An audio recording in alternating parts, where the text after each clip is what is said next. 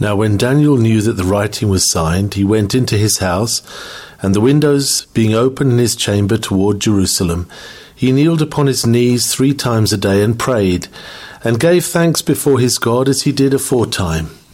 Daniel chapter six, verse ten. A sermon preached by C. H. Spurgeon in eighteen seventy-four. Daniel was of royal race, and, what is far better, he was of royal character. He is depicted on the pages of scriptural history as one of the greatest and most faultless of men. How grand and impressive his first appearance as a young man when he was introduced to Nebuchadnezzar. The Chaldeans and magicians and astrologers had all failed to divine the secret which perplexed the king and troubled his spirit, till at length there stood up before him this young prince of the house of Judah, to tell his dream and the interpretation thereof. No wonder that the excellent spirit which shone in him led to his being made a great man, procured for him great rich gifts, and led to his promotion among the governors of Babylon. In after days he showed his dauntless courage when he interpreted the memorable dream of Nebuchadnezzar, in which the king's pride was threatened with a terrible judgment. It needed that he should be a lion-like man to say to the king, "Thou, O king, shalt be driven from among men, and eat grass as oxen, and thy body shall be wet with the dew of heaven, till thy hairs are grown like eagles' feathers, and thy nails like birds' claws." Yet what he told him came true, for all this came upon the king Nebuchadnezzar. Daniel discharged his duty to his conscience, so there was nothing to disquiet him. Well might he have said, "I feel within me a peace above all earthly dignities, a still and quiet conscience."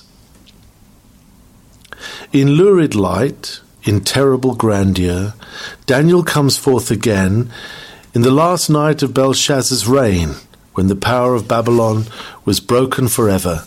The Persians had dried up the river and were already at the palace doors.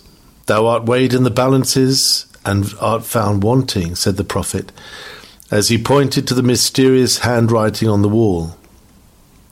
After this he appears again, and this time in a personal dilemma of his own. Great as he was in the palace, and great in the midst of that night's carousal, he appears, if possible, greater, because the faith that animates him shines more radiantly when he is upon his knees. The princes have conspired against him. They have by fraud perverted the king's mind, so that he has passed an edict. Though Daniel knows that it is contrary to the law of the realm for him to pray or ask a petition of any god or man, save King Darius, yet he does pray and give thanks before his God. In the higher sovereignty of the King of Kings he believes, and to the edicts of his everlasting kingdom he yields fearless and unqualified obedience. The sequel shows that the Most High God delivers him. Of this, Daniel, we are about to speak to you. Our first point will be that Daniel's prayerfulness was the secret of his power. Daniel was always a man of prayer. If you saw him great before the people, the reason was because he was great before his God. He knew how to lay hold of divine strength, and he became strong.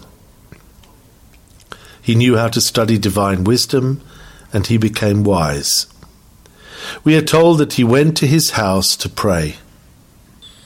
He was a great man, the highest in the land. Consequently, he had great public duties. He would sit as a judge probably a large part of the day. He would be engaged in the various state offices, distributing the favors of the king. But he did not pray in his office, save, of course, that his heart would go up in adoration of his God all day long. He was in the habit of going to his house to pray. This showed that he made a business of prayer, and finding it neither convenient to his circumstances nor congenial to his mind to pray in the midst of idolaters, he had chosen to set apart a chamber in his own house for prayer.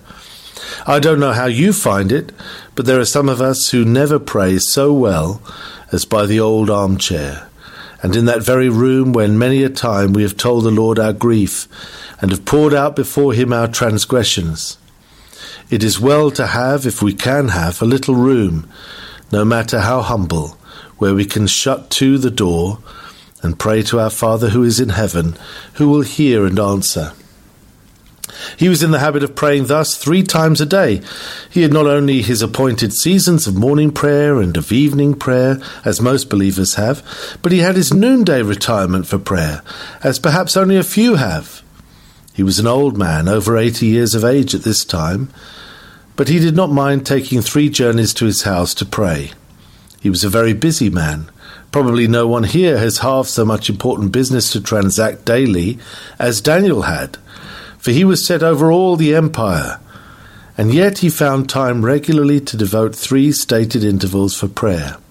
Perhaps he thought that this was prudent economy, for he had so much to do he must pray the more. As Martin Luther, Luther said, "I have got so much to do today that I cannot possibly get through it with less than three hours of prayer." So perhaps Daniel felt that the extraordinary pressure of his engagements demanded a proportionate measure of prayer to enable him to accomplish the weighty matters he had in hand. He saluted his God and sought counsel of him when the curtains of the night were drawn, and when his eyelids opened at the day dawn, as well as when the full sunlight was poured out from the windows of heaven. Blessing the Lord of d- the darkness, who is also the Lord of the light, Daniel thrice a day worshipped his God.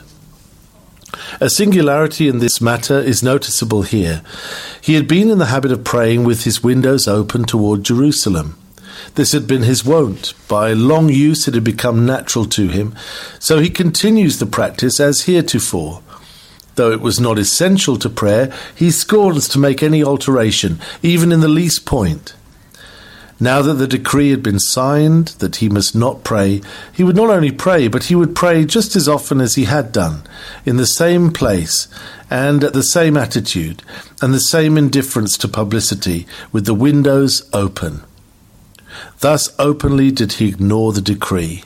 With such a royal courage did he lift his heart above the fear of man and raise his conscience above the suspicion of compromise. He would not shut the window because he had been accustomed to pray with it open. He prayed with his window open toward Jerusalem, the reason being that the temple was being built, and if he could not go himself, at any rate he would look that way. This showed that he loved his native land. Great man as he was, he did not scorn to be called a Jew, and everybody might know it. He was that Daniel of the children of the captivity of Judah.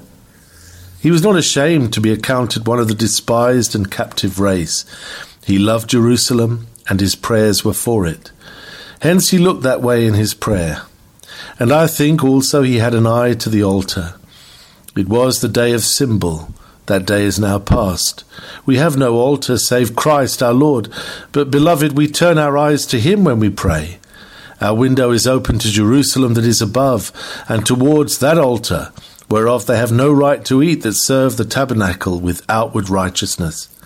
We worship with our eye to Christ, and during that age of symbol Daniel saw by faith the realities that were foreshadowed. His eyes were turned towards Jerusalem, which was the type and symbol of the one Lord Jesus Christ. So he prayed with his window open. I cannot help admiring the open window because it would admit plenty of fresh air. There is much good in fresh air, the more the better. We do not want our bodies to be sleepy or our senses sluggish, for if they are, we cannot keep our souls awake and our spirits lively. And it would appear that whenever Daniel prayed, he mingled his supplication with thanksgiving. He prayed and gave thanks. I wonder if he sang a psalm. Perhaps he did. At any rate, prayer and praise, orisons and paeans, sweetly blend in his worship. He could not ask for more grace without gratefully acknowledging what he had already received. Oh, mix up thanks with your prayers, beloved. I am afraid we do not thank God enough. It ought to be as habitual to us to thank as to ask. Prayer and praise should always go up to heaven, arm in arm, like twin angels walking up Jacob's ladder, or like kindred aspirations soaring up to the Most High. I will not say more of this feature of Daniel's character.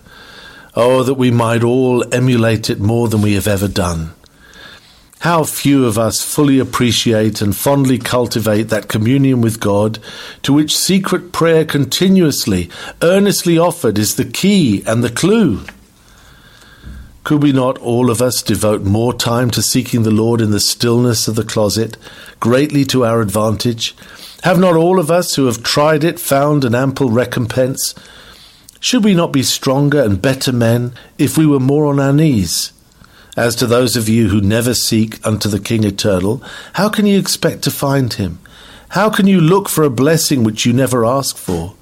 How can you hope that God will save you when the blessings he does give you, you never thank him for, but receive them with cold ingratitude, casting his word behind your back?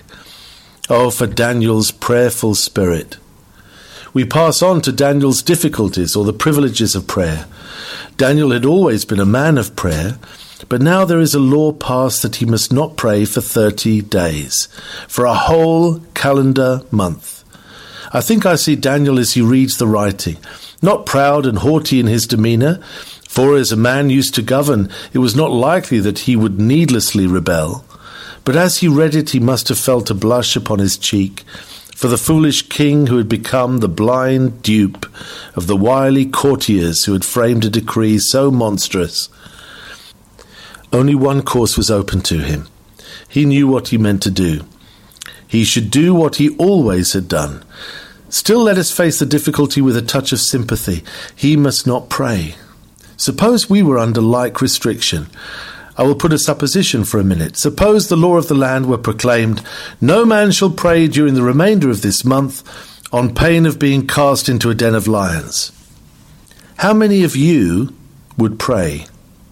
I think there would be rather a scanty number at the prayer meeting. Not but what the attendance at prayer meetings is scanty enough now, but if there were the penalty of being cast into a den of lions, I'm afraid the prayer meeting would be postponed for a month, owing to pressing business and manifold engagements of one kind or another. That it would be so, not here only, but in many other places, I should be prone to anticipate. And how about private prayer? If there were informers about, and a heavy reward was offered to tell of anybody who bowed the knee night or morning, or at any time during the day for the next thirty days, what would you do?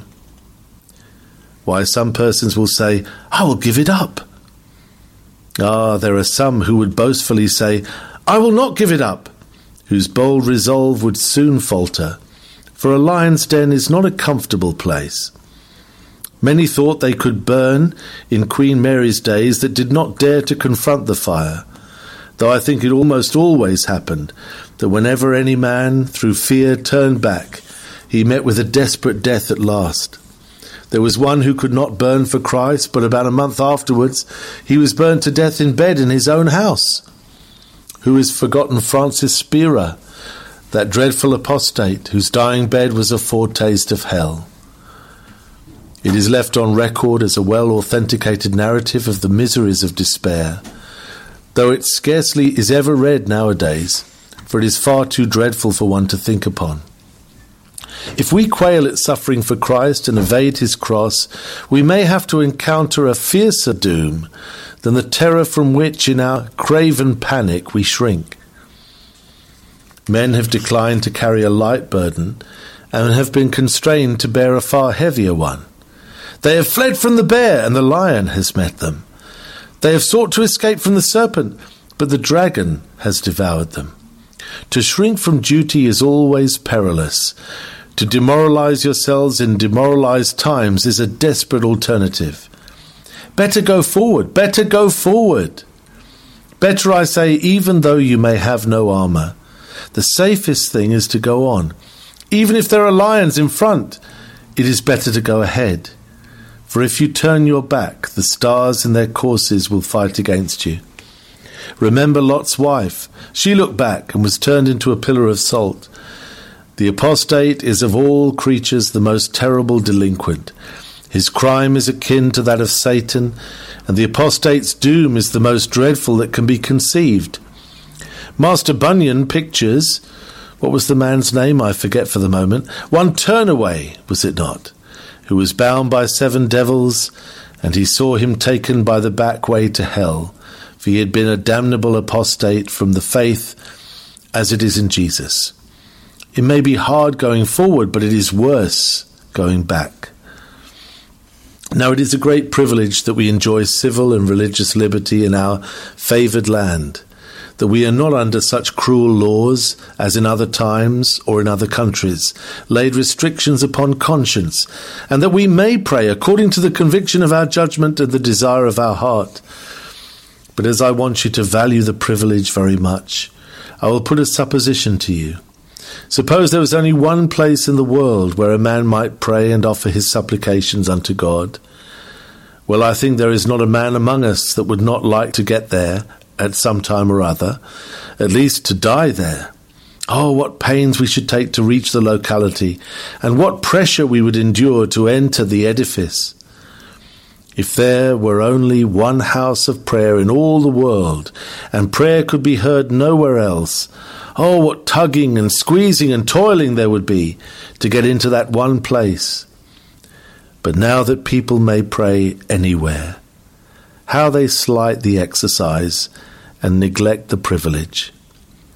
Where'er we seek him, he is found, and every place is hallowed ground.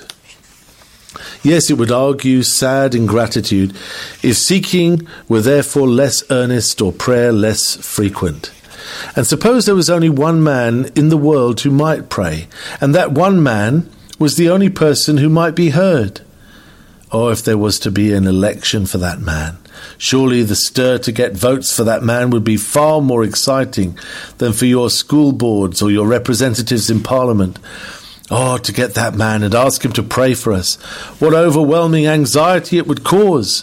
When the promoters and directors of railways had shares to dispose of during the old mania, how they were stopped in the streets by others who wished to get them and secure the premiums they carried in the market. But the man who was entrusted with the sole power of prayer in the world would surely have no rest day or night. We would besiege his house with petitions and ask him to pray for us. But now that we may each pray for ourselves, and the Lord Jesus waits to hear those who seek him, how little prayer is regarded. And suppose nobody could pray unless he paid for the privilege, then what grumblings there would be from the poor, what meetings of the working men, because they could not pray without so many pounds of money. And what a spending of money there would be. What laying out of gold and silver to have the privilege of speaking to God in prayer. But now that prayer is free, without money and without price, and the poorest need not bring a farthing, then he comes to have audience with God. Oh, how prayer is neglected! Perhaps it would not be a bad thing on some accounts if there could be a law to prevent men praying, because some men would say, "We will pray." They would pray, they would get over the traces and stoutly protest, "We are not to be kept down, we must pray." Suppose I were bound to tell you that God would not hear your prayers all next week. You would be afraid to abide in your houses, and you would be equally afraid to leave them. You would be scared with terrors in your bed, and you would be afraid to get up and face the perils of moving about. You would say, "Whatever happens, I cannot ask God for his blessing. Whatever I do, I cannot expect his blessing on it, for I must not pray." Then perhaps you would begin to wish that you could pray. Oh, dear soul, do not live this night through without prayer. Get you to the mercy seat. Let sin be confessed to God. Let pardon be sought, and all the blessings of grace. Do not despise or turn away from that blessed mercy seat which stands open to every soul that desires to draw near to God. Having thus dwelt upon Daniel's difficulty, I now want to draw your attention to Daniel's decision. The king says he must not pray. Daniel did not deliberate for a single minute. When we know our duty, first thoughts are the best. If the thing be obviously right, never think about it a second time, but straightway go and do it. Daniel did not deliberate. He went to his house and prayed in the morning. He went to his house and prayed at noon. and he retired to his house and prayed at eventide. He kneeled upon his knees three times a day and prayed and gave thanks before his God, as he did aforetime. I greatly admire one feature in Daniel's decision. He did not alter his accustomed habit in any single particular. Without disguise and without parade, he pursued the even tenor of his way. As we have already said, the time was the same, the attitude was the same, the open window was the same. There was no pretension, no pretension whatever to conceal the fact that he was going to pray, or to equivocate in the act when he was praying. He does not appear to have taken counsel of his friends, or to have summoned his servants and charged them not to let any intruder come in. Neither did he adopt any measure to escape his enemies. Not one jot of anxiety did he betray. His faith was steadfast, his composure unruffled, his conduct simple and artless. Doubtless Daniel felt that as he was the greatest man in Persia, if he, a worshipper of Jehovah, the God of heaven, failed in any degree, he would set a bad example to others, and greatly discourage any poor Jew who might have grace enough to stand out, provided his example led the way. Persons who occupy high positions should know that God expects more of them than of other people. England expects every man to do his duty, but especially the men that are put to the front. If the standard-bearer fall, how is the battle to hold? Now, Daniel, thou art much looked at and watched. God has put thee in an eminent place. Therefore take care that thou dost not flinch one solitary jot. Go and do as thou hast been wont, though the sky look overcast with clouds of evil omen. It would have been foolish daring rather than self-possessed courage in Daniel, had he been accustomed ordinarily to shut his window. Should he have selected this crisis to open it, and if he had been accustomed to pray twice a day, I do not see why he should go now and pray three times. But he did as aforetime. It was his habit, and he would not be put out of it. He would show that his conscience was obedient to God and owed no allegiance to man. He could not and would not yield anything through menace.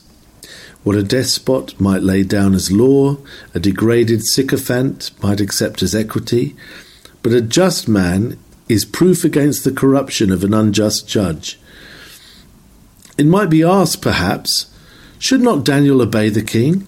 Certainly king's laws are to be respected, but any law of man that infringes the law of God is ipso facto null and void at once. It is the duty of every citizen to disregard every law of earth, which is contrary to the law of heaven. So Daniel felt that whatever he owed to his temporal sovereign, he owed to his God a vast deal more. But should not a man take care of his life? Life is valuable. Should he run such a risk? Remember that if a man were to lose his soul in order to save his life, he would make a wretched bargain. If a man lost his life to save his coat, he would be a fool. And a man who loses his soul to save his life is equally a fool, and more so still. So Daniel felt that the risk of being put into a den with lions was nothing to the risk of being put into hell, and he chose the smaller risk, and in the name of God he went straight on. And I will tell you what Daniel would have said if he lived in these days, and had been, like some of my brethren, I mean like some of my brethren in the ministry, clergymen of a political church by law established, he would have said, this is not right. The decree of His Majesty's Privy Council is utterly at variance with my creed. But you see, I occupy a position of great usefulness. And would you have me give up that position of usefulness that I hold, to let these governors and councillors that are all such bad fellows have the entire management of the realm? Everything will go wrong if I do not compromise my profession. Although it perhaps may not be quite consistent with my conscience, it is pardonable in the light of policy, and thirty days will soon pass away. So for the sake of your usefulness, he would have said to himself, for the sake of your usefulness, you had better stop where you are. Oh, I have heard men who teach little children to repeat the words, "In my baptism I was made a member of Christ, a child of God, and an inheritor of the kingdom of heaven," and who know that this is a lie, and yet stick in their un-Protestant church and say, "I remain here because of my usefulness, my precious usefulness. For if I were to go out of the church, I should be leaving it to those bad persons who are in it." To know that as long as I am there, I am in complicity with men who are dragging back the church to Romanism as fast as ever they can, and yet to say, "I'm so useful, and I should injure my usefulness." In the name of Almighty God, are we to do evil that good may come? If I thought I could save every soul in this place, or do any other stupendous thing by making the slightest compromise with my conscience, I dare not, in the sight of the living God, to do it. For so have I not been taught by the Spirit of God. Consequences and usefulness are nothing to us. Duty and right, these are to be our guides. These were Daniel's guides.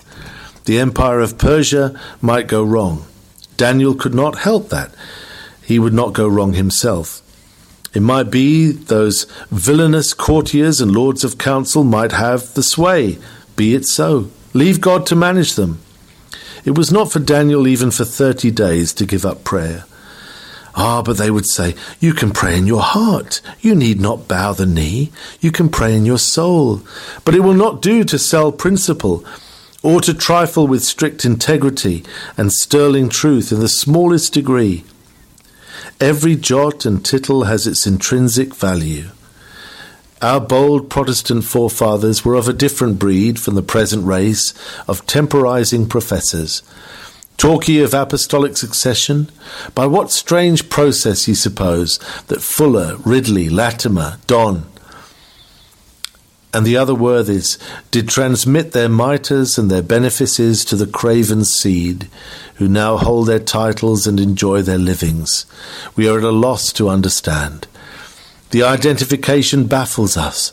Do they inherit the same spirit, defend the same doctrines, or observe uncompromising allegiance to the same gospel? We trow not. It seems to us that progenitors and progeny are wide apart as the poles. If Jesus Christ were here today, there are plenty of people who would sell him for two groats. They would not want thirty pieces of silver, but would sell him for a smile of patronage or a nod of approbation. Oh, that we had back the old Covenanters who would not swerve an inch. Look at John Bunyan when they bring him up before the magistrates and tell him he must not preach. "But I will preach," said he. "I will preach tomorrow by the help of God." "But you will be put in prison again." "Never mind. I will preach as soon as I get out." "But you will be hanged, or kept in prison all your life." "If I lie in prison," said he, "till the moss grows upon my eyelids, I can say nothing more than this, that with God's help I will preach whenever I get a chance." Do not tell me that these are non-essentials. To men that will follow the Lamb whithersoever he goeth, even the opening or the shutting of a window, if need be, is essential. Be jealous over what are called trifles. They may be mere straws, but they show which way the wind blows. We want the race of grand old bigots back again. We have been howling at bigots these many years and praising up universal charity, which means nothing else than denying that there is any truth in the world to defend, or any army of saints in which to enlist. A Protestant on one occasion was bidden to bow down before the cross when he was about to be knighted, and many others did so. "It is only a form, you know," they said. "But," said he, "by God I won't." And they called him "By God." And afterwards others who stood out boldly in the same way were called "By Gods" or "bigots." So that tone of refusal has become a term of reproach. Here is a grandest bigot of all. Daniel is his name. He will pray. "They will throw him into a lion's den. The bigoted fool." Ah, yes, but God did not discountenance his unswerving uprightness. He had said before his God that he would do the right, and the right thing he did, whatever might happen. Young men and young women, I would like you to go to school before Daniel and learn to say, whatever happens, we cannot lie, cannot do the wrong thing. We cannot believe what men teach us when contrary to God's teaching. We cannot give up prayer and personal holiness, whether there be a lion's den or no lion's den. We will stand fast by that for God's own sake. May that same spirit come back to Englishmen. And if it ever does, then I warrant you the shavelings of Rome will need to pack up and get straight away. For as it is the bending men, the willow men, that will sell truth at any price.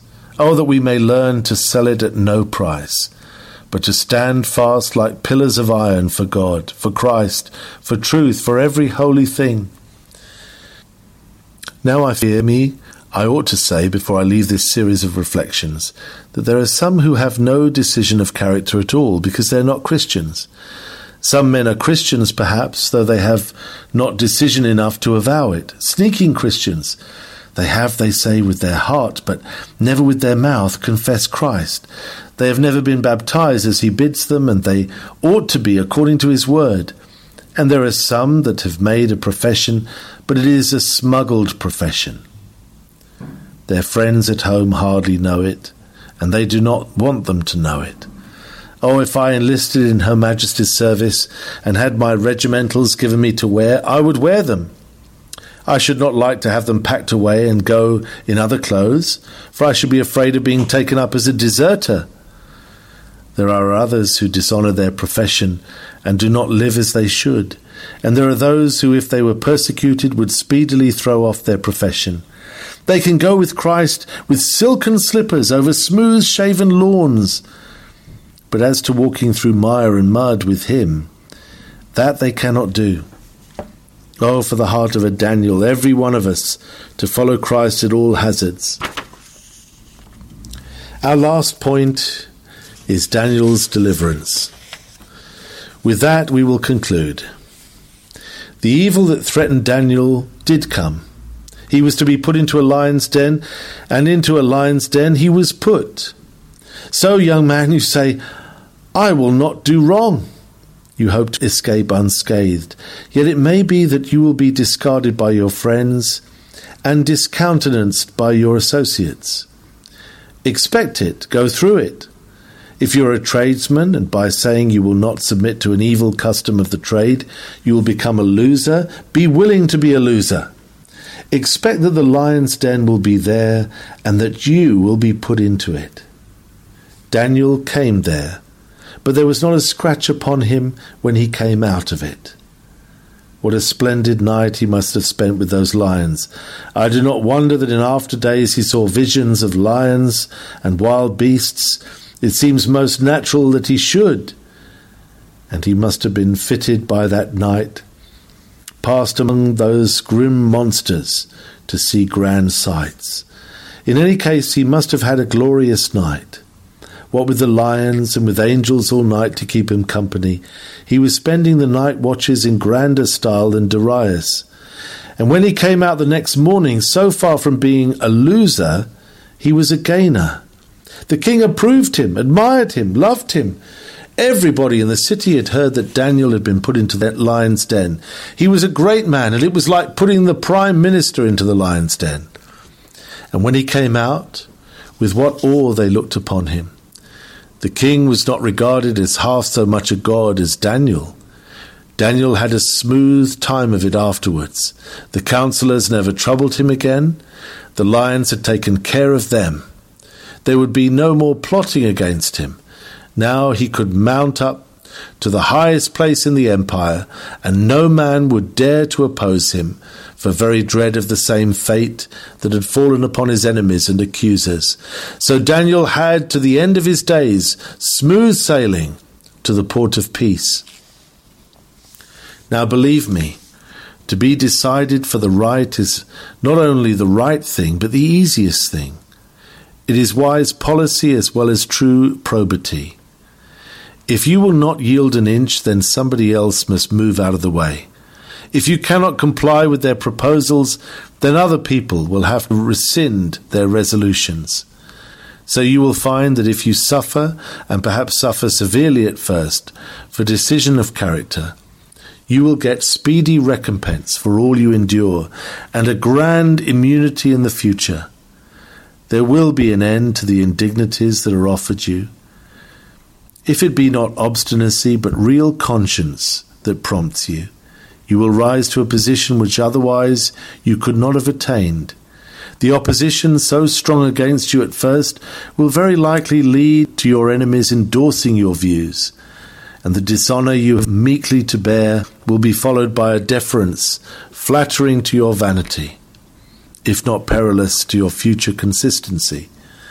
Only put your foot down now. Be firm and unfaltering now. If you yield today, you will have to yield more tomorrow. Give the world an inch, and it will take many an ell. Be resolved, therefore, that no inch you will give, that to the lion's den you would sooner go than there should be equivocation, prevarication, or anything approaching to falsehood. However great the difficulty may be at the outset, yet do it, and you will be unhurt. You will be an immediate gainer by it, and to the rest of your days God will give you a better and happier life than ever you have had before.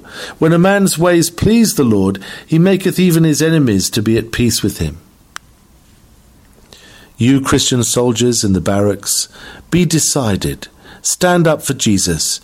You will be ridiculed at first, but you will live that down before long.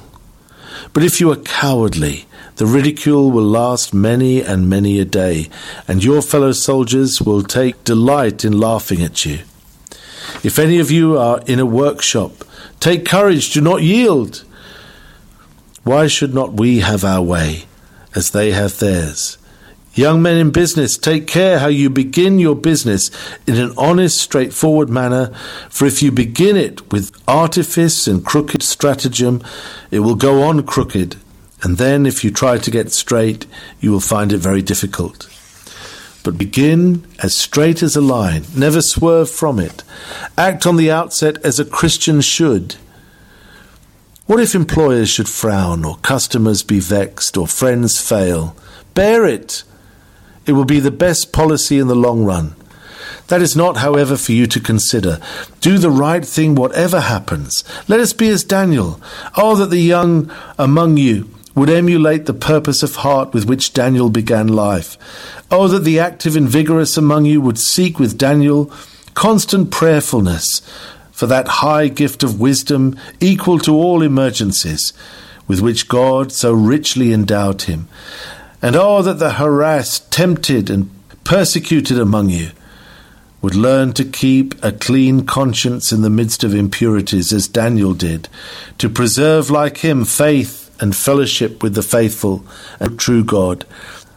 Though living among strangers and foreigners, profane in all their thoughts and habits, and to hold the statutes and commandments of the Lord as more to be desired than wealth or honour, yea, dearer to you, as Daniel accounted them, than even life itself. So shall you honour God, and glorify Christ, and bless and praise his precious name in a way in which nothing else but decision of character can possibly lead you to do. God grant us all to have Christ for a Saviour, and to live to his praise. Amen.